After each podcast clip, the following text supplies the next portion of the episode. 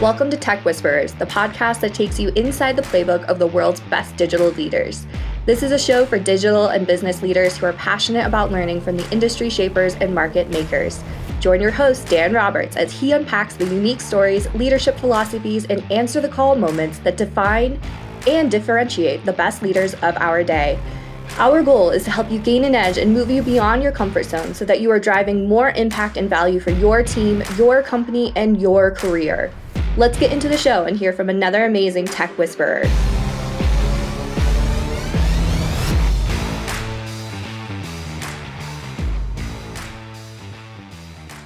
Well, welcome back, everybody. I'm Dan Roberts, your host of Tech Whisperers. Really glad you're here today. We have an amazing guest, a bit of a conundrum, actually. And as we get to know him a little bit, you'll see why I'm saying that. And, you know, on the one hand, he's got a PhD in computer science from a little school in California we call Stanford. So you might you might know them. They're a pretty good school.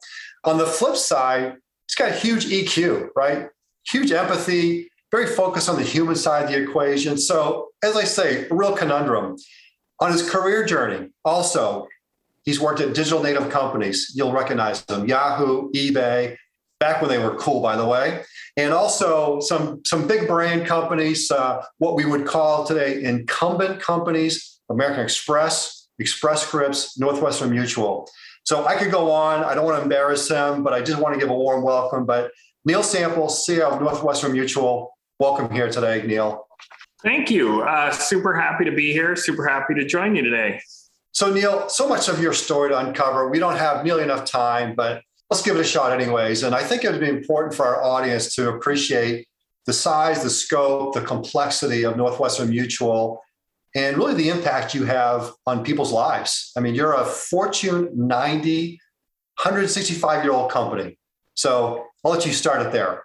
Yeah, you know, we are a 165 year old company and, and one that's changed quite a bit over the years. We started as uh, strictly insurance, um, and then in near in our history, a, mere 35 years ago, got into investments as well, um, and trying to achieve a, a, mission that we call protect and prosper now. How we can make sure that uh, we protect uh, our clients from the downside of the vagaries of life, help them get ready for retirement, uh, but also grow on the upside and, and to take advantage of, of investing for example, um, we have about five million clients, uh, which is uh, you know a, a significant number. Uh, but we had a statement in 1888 that um, we actually weren't trying to be the biggest company; we were trying to be the best, and, and we like to think that we achieved that. Um, we have 34 billion dollars in revenue, uh, for example, but as a mutual company, um, basically after we take out the cost of doing business, all of the excess generated goes back to our clients, and so we don't have uh, shareholders shareholders and, and policy or uh, equity that exists externally. We don't do share buybacks or or put money back out to the street. So the better we do um, on behalf of our clients, the better they do. Um, and they really like our products. Um, at the end of the day, we are the largest uh, market leader in terms of permanent life insurance. Um, and we have about $2.1 trillion uh, worth of life insurance in force. That's T for trillion. that is T right, for trillion. Right? You just say trillion, yeah. And and you had said your the, the mission going back to 1888. Now you weren't there then. I just want to clarify this. I'm a little younger, uh, not much, a little bit. No, good stuff. And you know, as we get into your leadership philosophies, Neal, you know, you're known, your brand is all about building world-class cultures. You're you're big on elevating and growing your people. And my hunch is that you're all about helping people move out of their comfort zone uh, helping people to grow and move beyond where they are today. Or as my friend Michelle Green, who was on the podcast before, she would say the land of comfort has no growth. Does that does that resonate with you, Neal? It does. Um, it does. And, you know, it's not only something that, uh, you know, I think about um, cultivating and elevating the, the folks who work for me. It's something that I practice myself. Um, and so, you know, when I talk uh, about career growth, for example, um, it's not just a ladder really a, a, ladder that gets taller and taller is less and less stable over time. Um, and that a career should grow more like a pyramid, that you need to build an extensive base. Uh, and, you know, I encourage people to get uncomfortable by changing one thing at a time. That one thing might be scope and scale. It might be a bigger job uh, than they've had before. It might be changing the function. It might be that uh, you were in architecture and now you're going to work in development. Um, so a, a, different function. Or in some cases, like me most recently, it might be in an entirely different industry. Um, so I have a, a, similar job to one that I've had before, uh, both scope and scale, working in technology primarily, but I've never worked in insurance before. And so my comfort uh, is is stressed by this business and, and having to learn the business while being able to create some value with the things that I already know. So it's absolutely essential. Um, if you're not uncomfortable, you're not growing. I, I think uh, I think that's right about comfort zones. Yeah, I want to get into some of those uh, some of those muscles that you've matured over time in terms of how you go into those new opportunities, new companies, new industries. But before I go there, I'm glad for your answer because I'm going to make you a little uncomfortable right now, I think, Neal. So many people don't know this yet. I think it's public, but in August, you're going to be inducted into the CIO Hall of Fame. This it's a big deal. And uh, with your class of 2022, there will only be 162 inductees representing our profession, the best of the best of our profession. So, big deal. I want to give you a congratulations. I know you don't pursue these things. I know it's not how you're wired, but they're also important too. So maybe just kind of talk about that for a second. Well, Dan, sometimes I like to say that um, great minds think alike, and ours do too. so, um, you know, when I think about the award, it is uh, it is really good company. I will say that. Um, having looked at the the 161 other folks there, there's some some really admirable uh, names in there. Some really great companies, uh, rich history uh, of both commercial and technical achievement.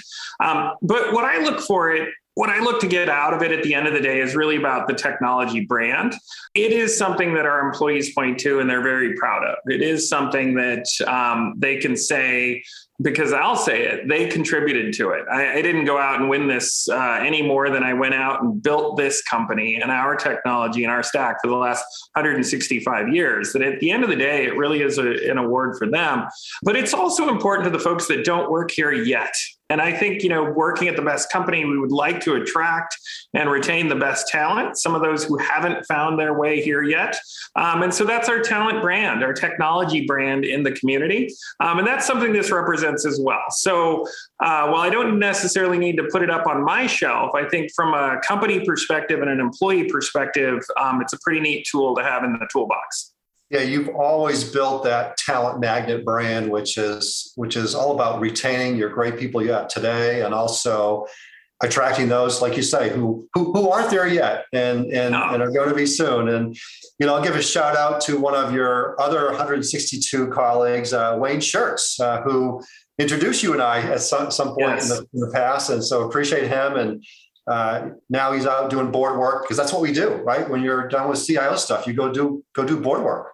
Yeah, and you know that's one of those things that's amazing. Um, you know, Wayne really represents that cutting edge. Uh, it used to be that that CIOs weren't candidates for boards uh, and and necessarily like operating at the the sort of top of the house, if you will. Um, and Wayne's one of those folks who's broken that mold, who's been recognized um, not only as a capable technologist but as an industry leader and provides enough value to be on the board. And that's a, a great thing. Um, that, that that is a, a recognition that's evolved over the last, let's say, ten years um, that 20 years ago, we were uh, back office uh, cost center folks in many cases, um, weren't necessarily leading the charge uh, within the business. And I do think that's something that's really neat. Yeah, I mean, kind of building on that, Neal, you've had other roles yourself in, in some of these big companies. You've had, you've been the COO, you've had these other, other big jobs. You know, as we unpack more of your story, kind of the, the secret sauce, the superpowers of Neal Sample, you know, with this Tech Whisperers podcast, when we reimagined it, we wanted kind of a bigger, bolder mission here. And part of that is unpacking the playbooks of the best leaders. And one of the things I find fascinating, Neal, as you approach these different situations, these different opportunities, it's not a cookie cutter, is it? This whole playbook idea. You don't just use this cookie cutter, cut and paste, here we go again. That's true. You know, I've been at a few companies over the years, and um, you know, back in the late '90s, I was at a startup that was certainly uh, pre-public. Um, I was at Yahoo for seven years when we went from 3,000 people to, to over 20,000. Um, I've actually been at companies older than this one, uh, at American Express, and, and certainly bigger at Express Scripts. And the thing that is consistent is that every single place is different and unique. That there isn't necessarily a playbook, but what I have found is that there is a secret. Um, and at the end of the day, the secret is the team and having the right team. And the way I like to communicate it is is by saying that that you know there is no perfect process. Something like agile, everybody's going to um, implement it in their very own way. But even a perfect process with a mediocre team is going to generate mediocre results. On the other hand, if you have an amazing team, they can take even a mediocre process and produce amazing results. Um, not that that team wouldn't also be motivated to improve the process over time, clean up tech debt, do all the things that you might need to do uh, wherever you happen to find yourself. But the playbook is going to be different everywhere. It's different domains, different technology challenges, different uh, points on the life cycle. But the team, boy, if you can get a good, solid team, they can make just about anything happen. So that to me is is really the secret sauce. Yeah, no, that's that's that's incredible. And maybe opening up your personal playbook a little bit, Neal. I, I find it fascinating how quickly you become part of the fabric of Northwestern Mutual, and uh, that's a that's a skill, that's a muscle. So as we have people in the audience who are approaching new projects, maybe new initiatives, maybe a new company, maybe like you've done, new industries. How do you approach that? What's your personal playbook for becoming part of that organization so quickly? Well, you know, if you can figure out the things that you know and the things that you don't know, you can figure out what you bring to the table and what's unique. Um, and, you know, one of the things I talked about when I first got here I was open and honest with folks that we that you weren't getting a CIO, for example, who'd worked for years and years uh, in the insurance industry. That it wasn't somebody who could talk in depth about IRS Regulation 7702. And maybe I can now, but it's been a few years. And so I, I was humble enough to acknowledge, I guess, the things that I didn't know, uh, which wasn't necessarily true for my entire career.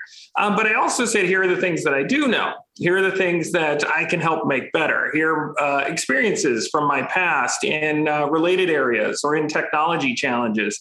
Um, and so, if you can connect those two dots, if you can um, express what you don't know and and create a safe space for you to learn on your own, but also show the things that you can do to bring immediate value to something that's uh, maybe unfamiliar territory for you. Um, I think that's a really good recipe for success. Uh, you know, we sort of joked when I got here that uh, Northwestern Mutual was a target rich environment that, um, you know, you can look up on uh, your favorite search engine, um, Northwestern Mutual electronic brain. Um, and you will see that we actually bought the first uh, commercially available mainframe. Uh, from IBM, the first one that wasn't used either for government or internal.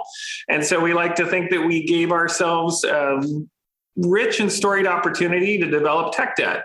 Uh, so cleaning that up is something that I've I've done before, and they provided me plenty of opportunities to do so. And and I could do that without knowing insurance or investments or or being uh, in the financial services industry in this way before.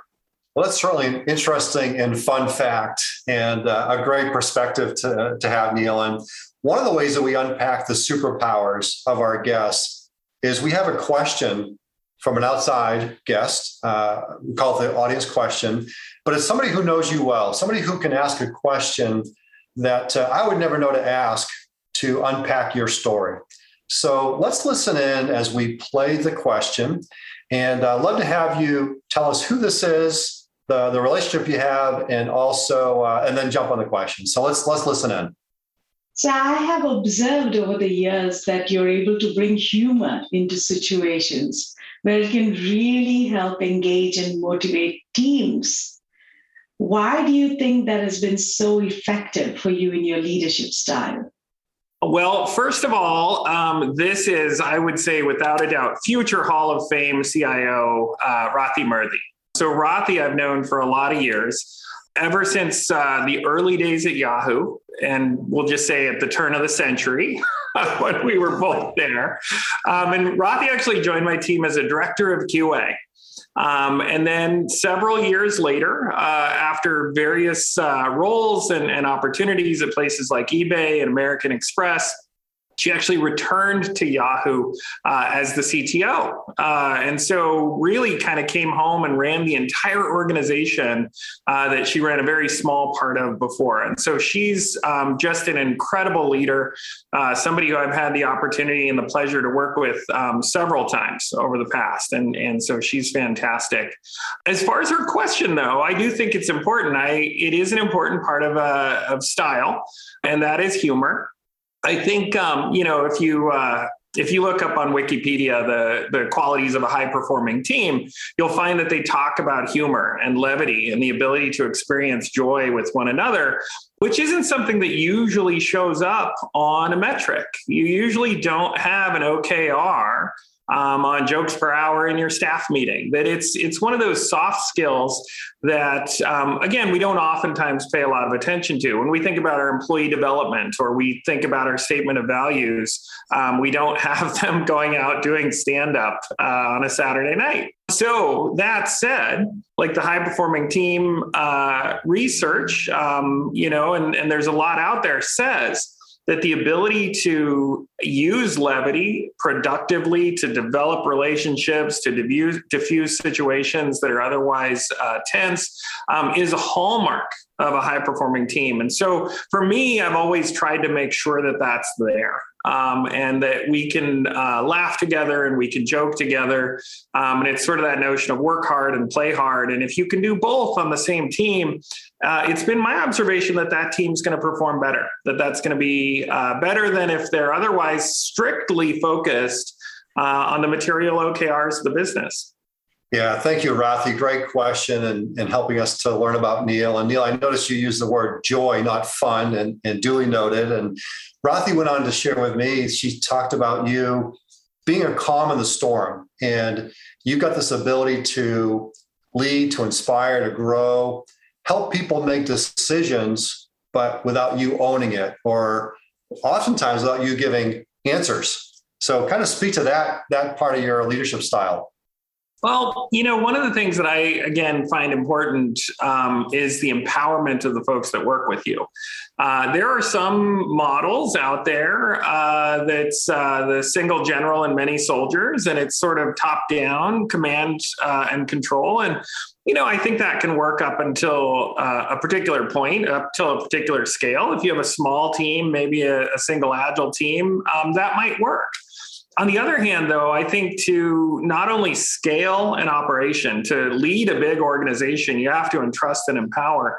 Um, but to get the best you can out of a leadership team, they have to be able to give back as a team. They have to be able to operate as a team, not just an extension of their leader. So for me, I find that helping people find their space, um, maybe uh, leading them to an answer, if it's an experience that you've had before or a mistake that you've made yourself that you can share uh, so that they don't have to relive that mistake, that's pretty powerful. Um, but otherwise, empowerment is key. Uh, that helping those folks and helping a team uh, be better than the sum of their parts, that's uh, that's something that I look to to to accomplish in my own leadership.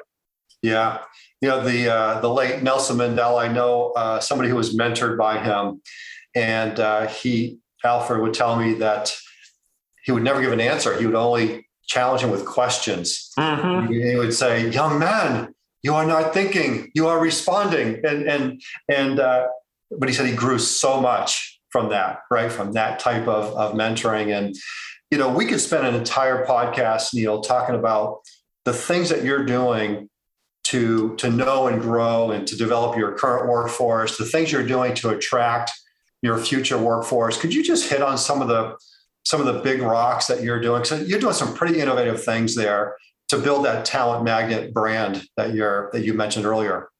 Yeah. So, you know, I think we're doing the things that you would expect. Um, you know, we are definitely uh, taking care of our employees. We're creating an exciting environment for them where they can be not only productive um, within their, their work stream, but also innovative outside their work stream.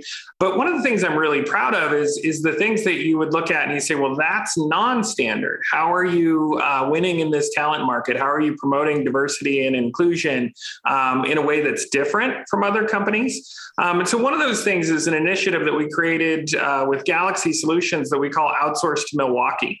Um, and in Outsourced to Milwaukee, uh, we take a different approach that we think about entry level uh, technologists, many of them uh, coming from underserved communities who didn't have the same opportunity, um, many of them who were maybe second career technologists who weren't necessarily um, going to an undergrad program with a degree in computer science but have the will over skill, that they have the desire to learn, and that they have an aptitude uh, because they they want to do these things. And so, you know, we work to uh, start with a self-study program. We do some training for them, and then they show up with uh, with our company, and then they do an apprenticeship, not just an internship, where they can work alongside a team. They can develop those practical experiences, and then ultimately become part of our extended workforce. And what I will tell you is um, it's nice to uh, attract talent when you're not just fighting for a bigger piece of the pie, that you're actually growing the pie. Um, it helps the market. I will say, in the case of Outsourced to Milwaukee, we've uh, certainly been able to attract a more diverse workforce than we would have otherwise. And they're highly motivated folks who are self starters, who we think over the long term are invariably going to be one of the most critical parts of our uh, workforce and we also get to do it by focusing on on communities of, that have not been as economically advantaged over time. So that's where i think we really make a difference um, is when we are different when we're taking some of these novel approaches uh, to growing developing and retaining talent. It's it's it's it's interesting how you describe those things. I'm always challenging cios when it comes to the workforce strategy you know, it's going to be more holistic than we have in the past. It's going to be more data driven. It's going to be more differentiated. If you're just doing the same things that the companies on the street are doing, you're not going to have any differentiation, just like with your products and services, right? And so, absolutely. Yeah. One of the cool things we do here on the show, Neal, is we are uh, part of our Tech for Good. I know this is a big part of your story too. And part of Tech for Good is we are donating $125,000 of scholarships to our TechLX IT Leadership Development Program. And uh, what we get to do today is we, we give you the ability to gift a seat in that program to one of your nonprofits that you work with. I know that's hard because you work with so many and you support so many. But when you think about where you'd like to uh, to gift that, does anybody come to mind that you'd like to uh, to share that with? Yeah, you know, for us, um, United Way of Greater Milwaukee uh, has a Tech United program that um, I participate in uh, significantly. A member of the advisory council, we raise uh, money for programs. Um, in the Milwaukee community that are tech focused. And one that's really powerful is Tech for Good Marketplace. Um, and what the Tech for Good Marketplace is, it matches support from company tech volunteers to various technology needs. And so it turns out, um, you know, having a, a, nonprofit that might get um, some material support, some money from something like United Way uh, is great. But if they can't effectively deploy that because they've got technology challenges, because things are too expensive, expensive or they don't work. Um, we find community programs, in, a, in our case, um, data uh, and the use of data, data initiatives, data science is, is particularly important. Um, we find that we can have technologists in our company who are willing to donate their time um, to help do the data analysis. And so, you know, that's something Tech for Good Marketplace is, is really important. Um, and it's a way for us to not only give funds, but also give support so that other uh, nonprofits can be more effective as well.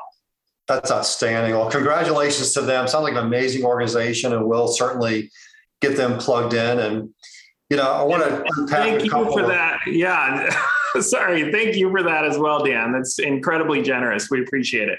Well, we have a lot of work to do, Neal. Right in our profession to. Um, you know our next generation and i love the things you're doing with outsourced milwaukee and all these other programs I, like i say we could dedicate an entire podcast to the different things you're doing because you're pretty passionate about this uh, this area. You know unpacking some of my favorite neolisms some of those expressions that i've heard you use over time. One of them neal is i favor action prior to perfecting a plan. What, what does that mean to you? Yeah, you know, that's something um, that uh, I do, and I have uh, my team do as well. We put together user guides And so that's one of the things that shows up in those user guides. And it it tells you a little bit about yourself. It's it's almost a cheat sheet for how to communicate with, how to get things done uh, with teammates. And it, it really accelerates their ability to work together. Um, and this is one that's definitely true for me. Um, sometimes I shorten it a little bit to uh, progress over perfection. Um, and the idea here is that um, definitely favoring action before getting a perfect plan is, is invariably going to lead you to a better place. Um, you know, you could, for example, finish a, a perfect template uh, that takes a few months to develop, um, or you could just go out and collect data and clean it up after the fact. And maybe the data leads you to a different place. And so there are many times uh, in my career that um, I've I've found this to be true the the irony is perhaps I, I brought it from an old computer science maxim around uh, query planning and databases that um, query planners are all done on heuristics they're estimates uh, they're estimations they're guesses as to whether or not something is going to go uh, well whether or not a query will run quickly or slowly. But what's interesting is any plan is faster than figuring out what the actual fastest plan is because in order to be sure about it because they're all estimates you actually have to run them all. And so the idea of progress uh, over perfection is that getting started oftentimes gets you to the finish line faster um, and it oftentimes helps you avoid mistakes that you don't even know you're making because you're not in the process yet. That is fascinating. That is really interesting. Uh, this is I told you all at the beginning the conundrum of Neal Sample, right? PhD in computer science, we just got a little glimpse and all the EQ that goes with it. So, Neal, I'm going to take us out with a lightning round. You're known for being fast on your feet. You are a national debater in college, yeah. and which is part of your part of your your skill set, part of your story. But I'm going to throw some words at you, and just what comes to mind, right? As I as I throw these words to you. So the first one is going to be speed. Uh, Navy SEALs, slow is smooth, and smooth is fast. Yeah, yeah, just say just say another sentence about that. That's I, I, I, absolutely. Listen, you know it is uh, it is one of those powerful concepts, um, and it shows up in different ways. It's measure twice, cut once. Uh, it's slow down because we're in a hurry. Um, the idea that if you can move slowly and deliberately and cautiously, that you will avoid mistakes, that you will avoid errors, that you will take in the environment, you'll see what's done around you, and ultimately that is going to be as fast as you can possibly be. Um, that running headlong in the dark is not uh, particularly deliberate, and it'll be fast right until you run into a brick wall. So, so one of the things that they say is is slow is smooth and smooth is fast uh, because you don't have to repeat yourself. You're you've got an economy and efficiency of motion, and you won't rework because you won't make mistakes. Brilliant. Second word, curiosity curiosity is is tremendously important. I think of you know curiosity and its partner candor getting folks on teams to ask the question why? To challenge uh, history to evaluate a process to get underneath an okr um, to figure out what the value behind the value is. Um, because if you're doing a job and you don't know why um, you won't have the opportunity to, to create something even better. Um, I find some of my best technologists will hear, for example, a requirement from a product partner, and they'll say, you know what? I understand what you're going for. I can get you 80% of the value at 50% of the cost. What do you think? And I'll tell you, those are the moments when someone in technology who's maybe a great delivery partner becomes an incredible business partner uh, because they're able to get more value out of it. And that comes back to, to curiosity, knowing the business and, and knowing what's possible. So much there. That gets us out of that order taker history, you know, history we've, we've been fighting and a different way of showing up. Last one for you, Neal. It's actually not a word. It's it's an acronym, which I shouldn't do, but it's an acronym that that I don't hear CIOs mention very often. And it's the acronym is BATNA, B A T N A. So, what is that and why is that so important to you? Yeah, so a BATNA is your best alternative to a negotiated agreement. Um, and really, it is uh, what is the next best thing, if you think about it. Um, and oftentimes, we find ourselves as technologists negotiating. Um, and we think of the obvious ones, we're maybe negotiating with a vendor or a supplier or a partner. And uh, what are the alternatives? What are the other vendors, suppliers, partners, software, et cetera? Um, but oftentimes, it's also true internally that uh, um, I don't know the CIO that has an infinite amount of talent and an infinite amount of treasure and can therefore do everything in that infinite amount of time. And so, given that all three of those things have limits, the idea is to know what are the alternatives. Um, so, for example, you might find yourself with a mountain of tech debt, purely hypothetical, of course, and you could stop the world and and try to finish all of the tech debt off, try to put it to bed, try to do your refactoring and your upgrades and your retirements. But that probably wouldn't sound great to the business who would like to get some new products out there, some new capabilities, some new experiences, new back office efficiencies. And so the ability to help make those trade offs rather than merely be subject to them um, is pretty powerful. It's one of those ways that as technologists, we can add incremental value. Um, it makes us consider our own uh, opportunities. It makes us put a, a price on tech debt, for example, so that we can compare it to the commercial opportunities and what is the difference between those two, and, and therefore make a, a powerful recommendation on the way we should go. So a lot of folks use it thinking about external negotiations, negotiating with vendors or partners, what are walkaways, what are alternatives, et cetera. But I find that it's really valuable if you're un- if you're understanding it to optimize your portfolio inside the company as well.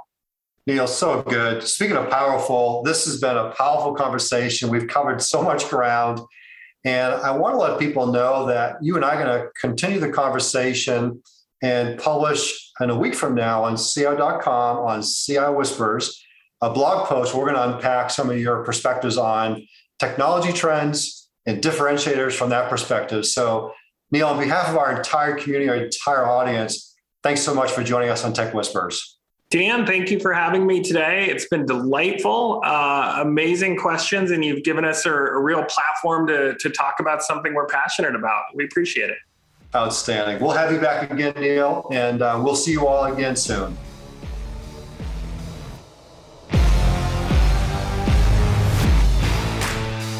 You've been listening to Tech Whisperers, inside the playbook of the best digital leaders, a Ouellette and Associates podcast. Keep connected with us by subscribing to the show in your favorite podcast player. If you like what you've heard, please rate the show, as this helps us connect the world's best digital leaders with those who aspire to learn, grow, and thrive in this amazing profession. Thanks for listening. Until next time.